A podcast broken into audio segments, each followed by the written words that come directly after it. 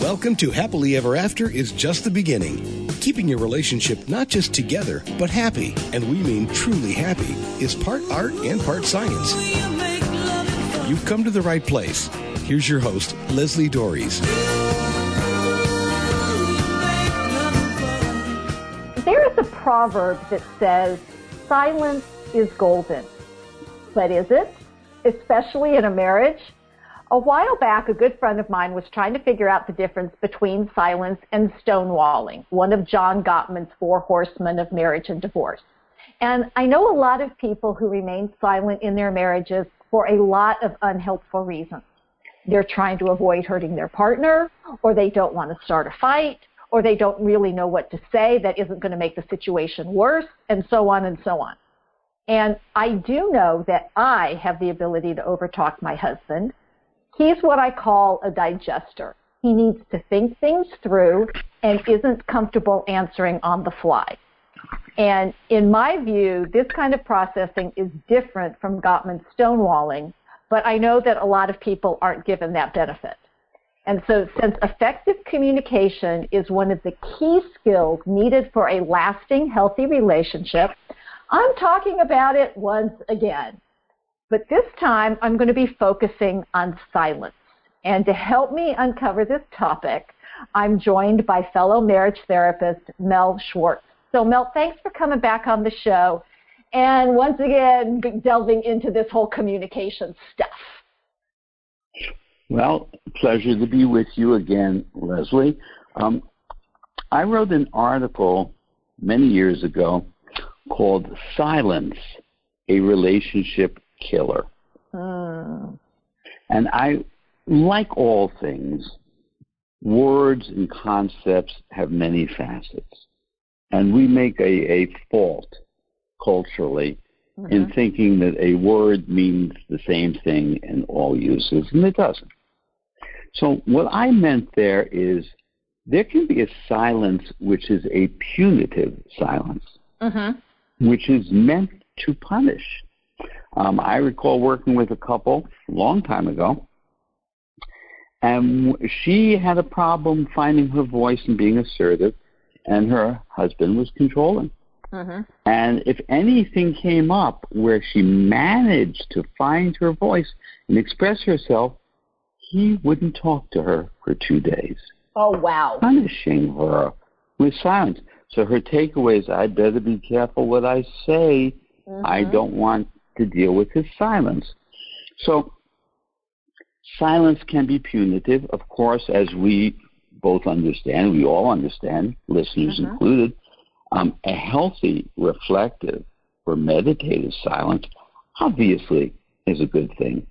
And the silence whereby, in an exchange, taking a moment to pause and not interrupting each other mm-hmm. is healthy. But then that silence should be met with what I would call collaboration. Okay. Where there's a curiosity and an inquiry around, well, I want to make sure about what you just said. Um, I have some questions.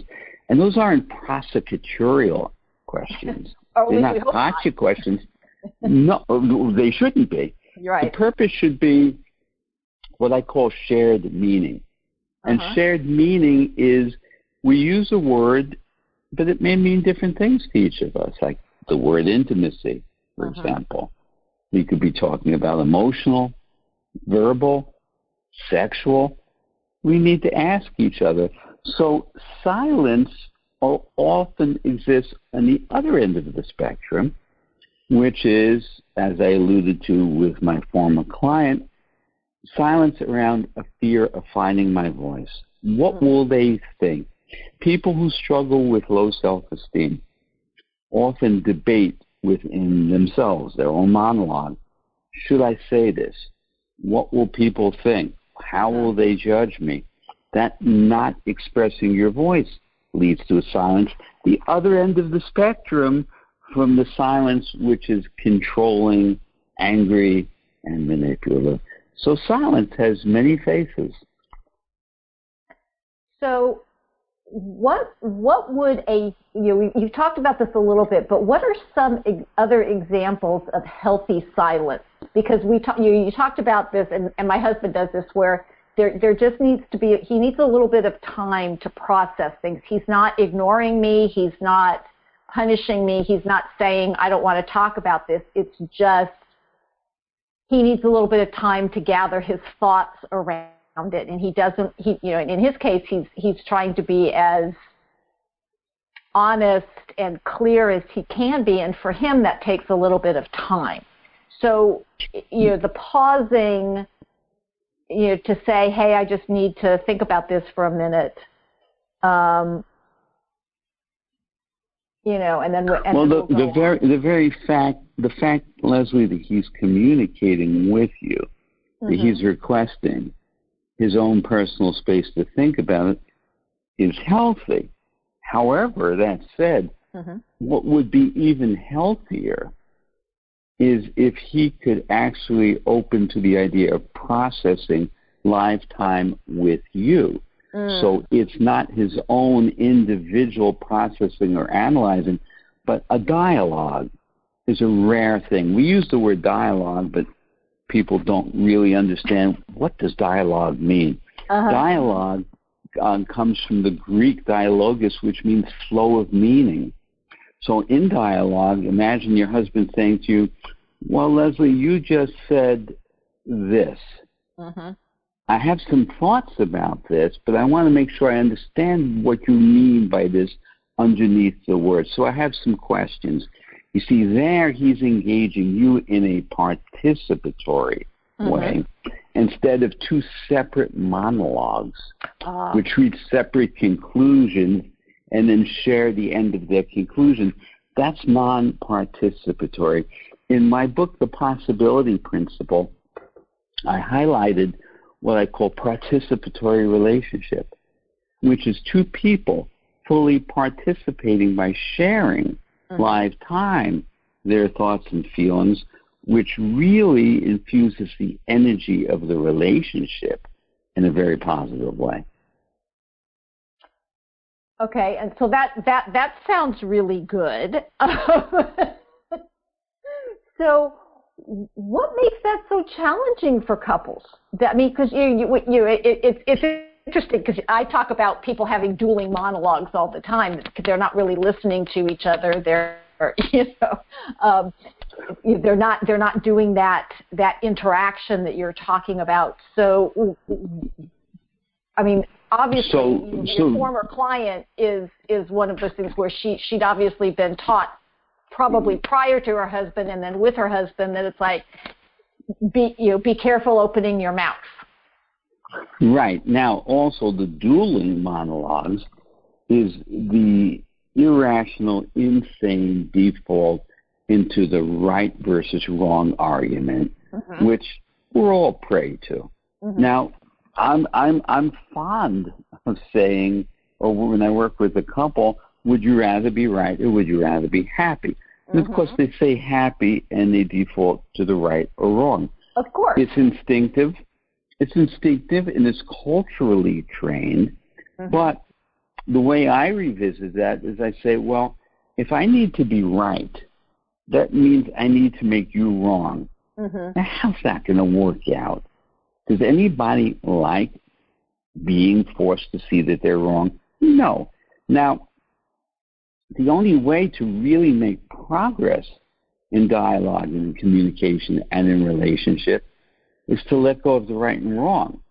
I can only invite somebody to hear my different point of view if I tend to their feelings and try to assure that I'm not trying to make them wrong. You see, Mm-hmm. my instinct is there's something I want you to see differently. Okay. Now, what I'm going to do paradoxically is I'm not going to try to make you wrong because I don't want you back on your heels. Hmm I want you to lean in and feel not opposed during conflict. That way, I can get you to see perhaps what I want you to see. I cannot do that to right and wrong. Now, right and wrong happen when we're arguing facts. Facts belong in a courtroom. feelings belong in a relationship. Right. So the way past right or wrong is to share your feeling. Now, feelings aren't right or wrong. Mm-hmm. If I share my feeling and you dispute it, then I might ask, well, do you care how I feel? Mm-hmm. Now that gets to the heart of a relationship. It's not about right or wrong. Sometimes we'll say, I love you. And I'll put forth, well, if you love me, that means you should care how I feel, right? Mm-hmm. So shift from facts into feelings mm-hmm. and express feelings, and then we can open up to each other. Let's let go of the right or wrong debate. It goes nowhere.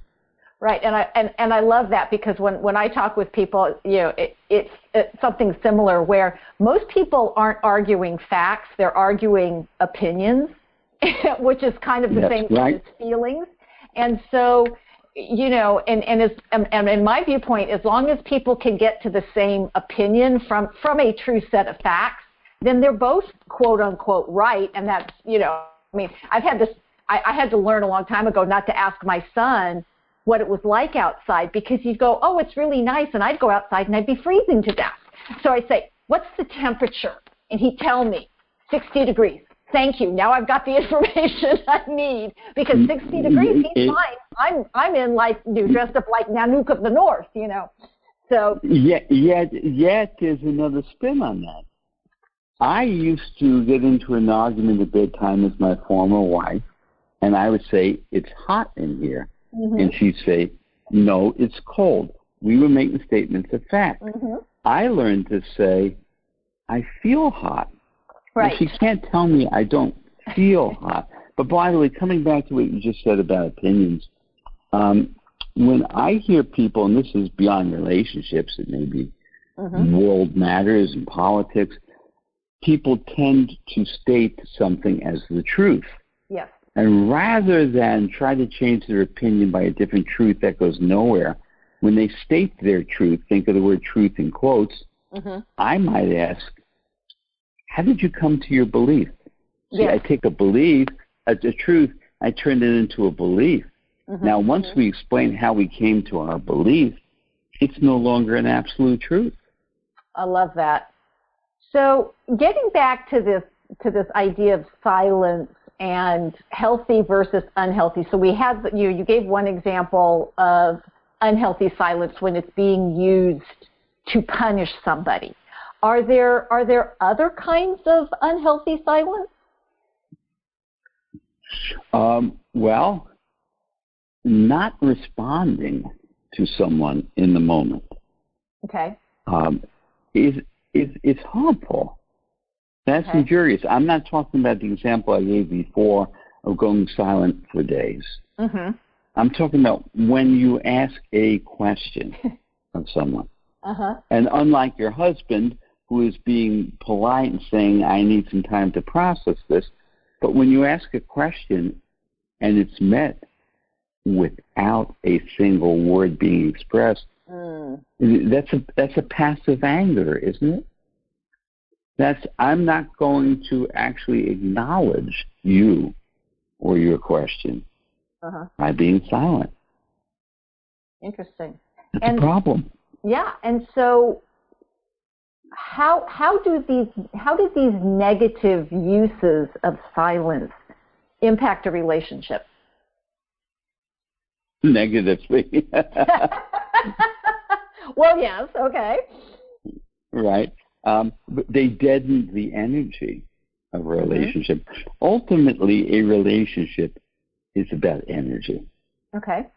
positive, neutral, or negative. Energy spirals down, it can spiral up. hmm What does what does intentionally harmful silence do to the energy of a relationship? It sinks the relationship Yep. right? It's it's it's devaluing and disrespecting the other person. So it sabotages a relationship. Again, I'm not talking about a respectful pause or silence, hmm which sounds like your husband does. Um, I'm talking about malintentioned silence. Harmful. Yeah. Now, many of these behaviors are learned from childhood. You watched your parents work that way, or yep. now work that way. But we owe it to ourselves to to be able to shift. Now, there's another problem in communication, which is reactivity. Mm-hmm. Sometimes there's something we want to talk about or get into, but we don't. We default to silence because we're afraid the other person is going to be really reactive or angry. Right. So in that circumstance, I propose enrolling the other person. You okay. know, another expression is foaming the runway. If a plane is going to land without wheels, they foam the runway. Right. So the crash is mitigated. Mm-hmm. So it, the practice might sound like this. You know, there's something I've been struggling with. It's been on my mind. I, I want to talk to you about it, but I, I hesitate. And then the other person will say, well, why? Because um, I'm afraid you're going to be angry and reactive. But that's not my intention. Mm-hmm. I really want to talk to you about it, but you know, I don't think it's going to go anywhere. I think you're going to shut me down, so I just don't know what to do. Okay. Now, those sentences are creating an opportunity for that other person to lengthen their fuse and not to be reactive, but to be responsive. Typically, at that point, they'll say, No, I promise. I want to hear what you have to say. Mm-hmm. I'm not going to be angry. Okay. And the words then can be taken in. That's another technique which is very important. These techniques of communication mm-hmm. are essential. The problem is no one ever taught us this. We struggle true. in this mm-hmm. most valuable place in our lives because we got no education. We're illiterate in the field of communication and relationship. So we struggle. Right. So I need to remind my listeners that this is Happily Ever After is just the beginning on webtalkradio.net. I'm Leslie Doares, and I'm talking about silence and communication with fellow therapist Mel Schwartz. And as my mother used to say, if you can't say something nice, don't say anything at all. Maybe yours did too. But that could be a problem when you really need to speak up in your marriage. And as we were just talking about, your intent isn't to be mean, but to address an issue that may not be nice. And if you don't know how to do that well, or if it's always escalating into an argument, you may take refuge in silence. But as you're hearing, this has its own set of consequences. And if you're ready to change this unhealthy dynamic, I can help. I invite you to take a moment and get in touch and schedule your free, no obligation five star relationship call. You can reach me at Leslie at foundationscoachingnc.com. That's L E S L I at Foundations, F O U N D A T I O N S, coaching, N is in Nancy, C is in Charlie.com. Or you can reach me by phone at area code 919 924 0463. That's 919 924 0463. And now I want to get back to this conversation about communication and silence. Mel, what are some things that I mean? You were talking before the before my little break that about people learning how to communicate because we haven't been taught. Um, I liken it to, you know, when we're babies, everybody's just waiting for us to speak and they're hanging on our every word. And then after a while, nobody really wants to hear what we have to say. So, mm. um, you know, but how do we, how do couples learn to change, to first off even recognize that maybe there is a pattern of, of unhealthy silence and then how to change that pattern? Again, to move into what I call a participatory relationship which requires emotional and verbal intimacy, uh-huh. which simply means sharing more of my thoughts and feelings, wanting to know more of your thoughts and feelings. So it's not, not just transactional communication, okay. but we're going deeper. And that requires curiosity and a sense of wonder. Like in a moment saying, you know, I just had a thought. I've never had this thought before. Let me tell you what I'm thinking about. And then saying, you ever have a thought like that? There's a curiosity there. Uh-huh. There's a peeking un- under the surface because we all have an interior world, an interior landscape.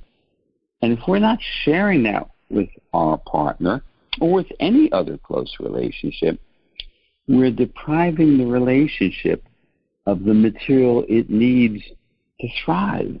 Mm-hmm. Because then everything becomes predictable, stagnant. Like, hi, at the end of the day, hi, how was your day? Good. Yours? Good. That's not going anywhere. so when I say, how was your day? And someone says, good, I said, no, really, I want to know. Tell me. Um, many years ago, I was um, taking a walk, going to get a cup of coffee, and I passed um, uh, the attendant who parked cars at valet parking. Uh-huh. Um, and I, I was friendly with him. I said, "Hi, Jacques, how are you?" He said, "I can't complain." And I went on to get my coffee, and I thought about it. Mm-hmm. I thought, I can't complain could mean I have nothing to complain about, or I wouldn't let myself complain. I was curious. Uh-huh. So on my way back, I stopped. I said, Jacques, it could mean two different things. I can't complain. I'm curious. Which do you mean? My question made him uncomfortable. Uh-huh. But I stayed with it.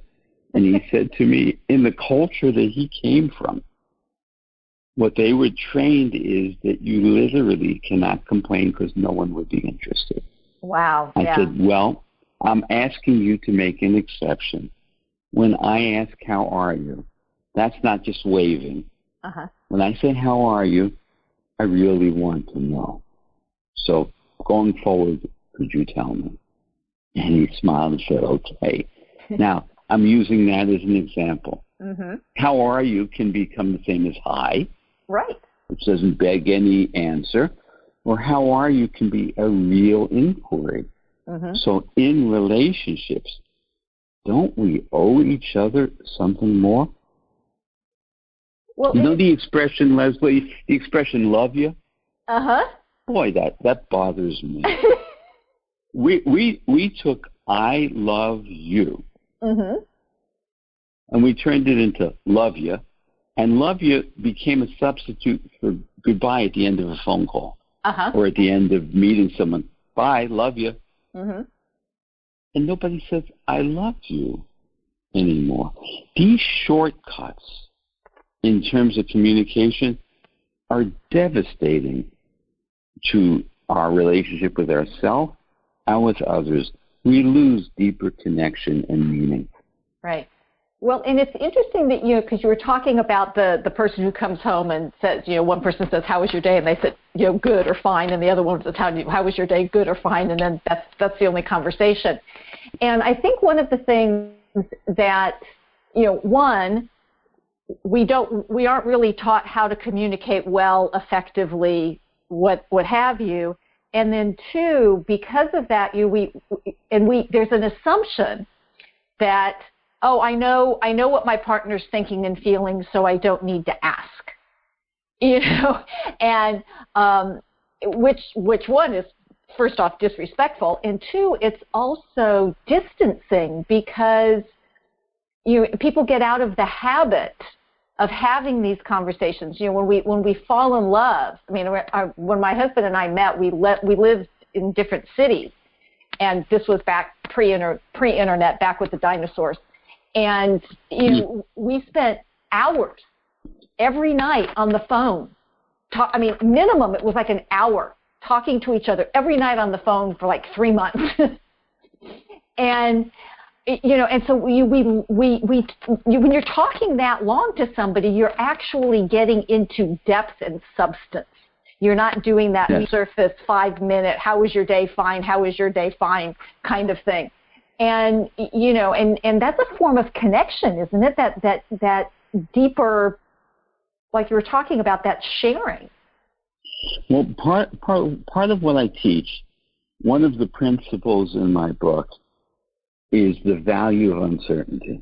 Mm. So Oscar Wilde said, or he wrote, mm. uncertainty is the essence of romance. Now, that's what you were just describing, mm-hmm. because in your conversations with your husband early on, there was an, a not knowing, an uncertainty, a sense of wonder and curiosity. And uncertainty is the essence of romance and passion. It's passionate. What we do after a while when the relationship is secured, we default to predictability. Mm-hmm. We think everything is known, mm-hmm. and then we're not really present. It loses its vitality.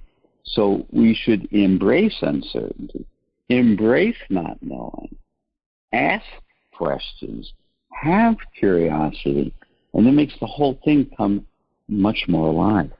But but Mel, doesn't isn't that just uncomfortable? my, my my partner might say something that's hard to hear or that I you know I what do I do with this? I mean, you know, isn't this why a lot of times people resort to silence? Because it Well, look, people work out, go to the gym, lift weights, go running, do yoga or Pilates Mm-hmm. Physically, we embrace discomfort. Okay. Emotionally, if we don't embrace discomfort and stay in our comfort zone, we're not going to grow. Mm-hmm. Now, so it may be uncomfortable. Again, what if we embrace the discomfort and we said, wow, it's a tough question or a tough comment you made. That does make me feel uncomfortable, but let me lean into it. If it makes me uncomfortable, there's probably something for me to learn here. We have to change our relationship with discomfort, change our relationship with uncertainty, embrace it, and then we'll get the results we want. So, what are some, are there any, what would they be? Simple steps? Note I did not say easy steps for for a couple to start introducing this openness to uncertainty? Uncertainty needs to be seen not as a negative word. Okay. In our culture, uncertainty is seen as negative. Okay. I kind of turn this all around in a different direction. Certain equals the future's already known, predictable stagnated, boring, dull. Mm-hmm. Uncertainty, in my book, I write uncertainty equals possibility. If you're watching a brand new movie, you don't want to know the ending, do you? if you're if you're a sports fan and your favorite team played in a big game and you TiVoed it, you don't want to know what the final score is. Right. You're reading a novel, you don't want to know how it's going to turn out. We embrace uncertainty everywhere else in our lives, except primarily our relationships. And that's why our relationships struggle. So there's a paradox here. Okay. Reality is uncertain. Quantum physics reveals the nature of reality is uncertain. Right. So if we're going to avoid uncertainty, the result is fear and anxiety, and in the relationship, stagnation. Uh-huh. So to me, I thought, well, what if I embrace uncertainty? That means I get to ride the winds of change. I get to navigate like there's a current in the stream. I want to jump into the current. Doesn't mean I can't navigate, but uh-huh. I don't uh-huh. want to hold back the current. That's not going to work. Same thing in the relationship. So it requires a, a, a new worldview, which is, hey, if the operating rules of relationship don't work out really well, half of marriages end in divorce. Bigger problem, majority of intact, committed relationships after a period of time, far from happy. Correct. Wow. That's a staggering rate of failure. If marriage were a corporation, it would be bankrupt. Mm-hmm. So why do we tolerate that rate of failure? If, by the way, if a corporation goes bankrupt and wants to file Chapter 11 to reorganize and get back into business, it has to have a new business plan. Mm. Well, we need a new game plan for relationships. We need to welcome uncertainty, right. ask new questions, have curiosity, just like you described, Leslie, about when you and your husband first started talking. Uh-huh. Why would we want to give that up? Well, yeah, because if I, I always find it interesting when people will tell me that you know they've been together for so long they don't have anything to talk about, and I'm like going, Well, that How that is that even might, possible? See, but that's just, well, that's just me, right? Well, sadly, that means two individuals have nothing new in their own minds mm. that they're thinking about, mm-hmm. which which which does happen. But every day, I've got something new I want to talk about because I'm having new thoughts, new perceptions, new insights, new questions, and it could be new fears. It could be mm-hmm. new insecurities. It's not just the positive stuff, guys, you know, it, but it's new. Right. It's new. So if two people have nothing to talk to each other about, it sounds to me like two people who aren't actually engaging each day in a generative way. Mm-hmm. So if you have two people who have dulled themselves to life, of course we're going to have a dulled relationship, won't we? Yeah, I love that. So, you know, Mel, you and I could talk about this for hours. Unfortunately, my producer's going, wrap it up. Yeah. so, you know, I, I know that you have a new course coming out. Um, and so what is that course and, and how can people access it? Okay, my, I'm going to be teaching a course called Cultivating Resilient and Intimate Relationships. All the things we talked about today and much more because we didn't get this education. Uh-huh. It's going to be a live Zoom course, which is going to be four Tuesday evenings starting April 5th. The good news is if you're not available, they're going to be archived so you can access the course whenever you like. And the course comes with copies of my books and my podcast and the articles I've written. Everything is included in it. The way to read about it is go to zoomwithmelschwartz.com. And my name is spelled M-E-L-S-C-H-W-A-R-T-Z. So zoom with melschwartz.com, and you'll come to the landing page. And if you have any other questions beyond that, feel free to write to me at mel at melschwartz.com. Great. And, and I highly, if, if you found this conversation interesting, I highly recommend you join that course because, you know, one of, one of my Leslie isms is that no one has to take a relationship 101 class and everybody should. So this is an opportunity to do just that because quite frankly, good communication skills aren't enough to resolve every issue in your marriage, but without them, it is impossible to really solve any of them. And if walls of words or walls of silence are used to keep your partner at arm's length, your marriage is suffering. And I know you don't want that. So the question is, what will you do to change that? And I hope one of the things that you will do is to keep listening to this show. So until next week, stay loving.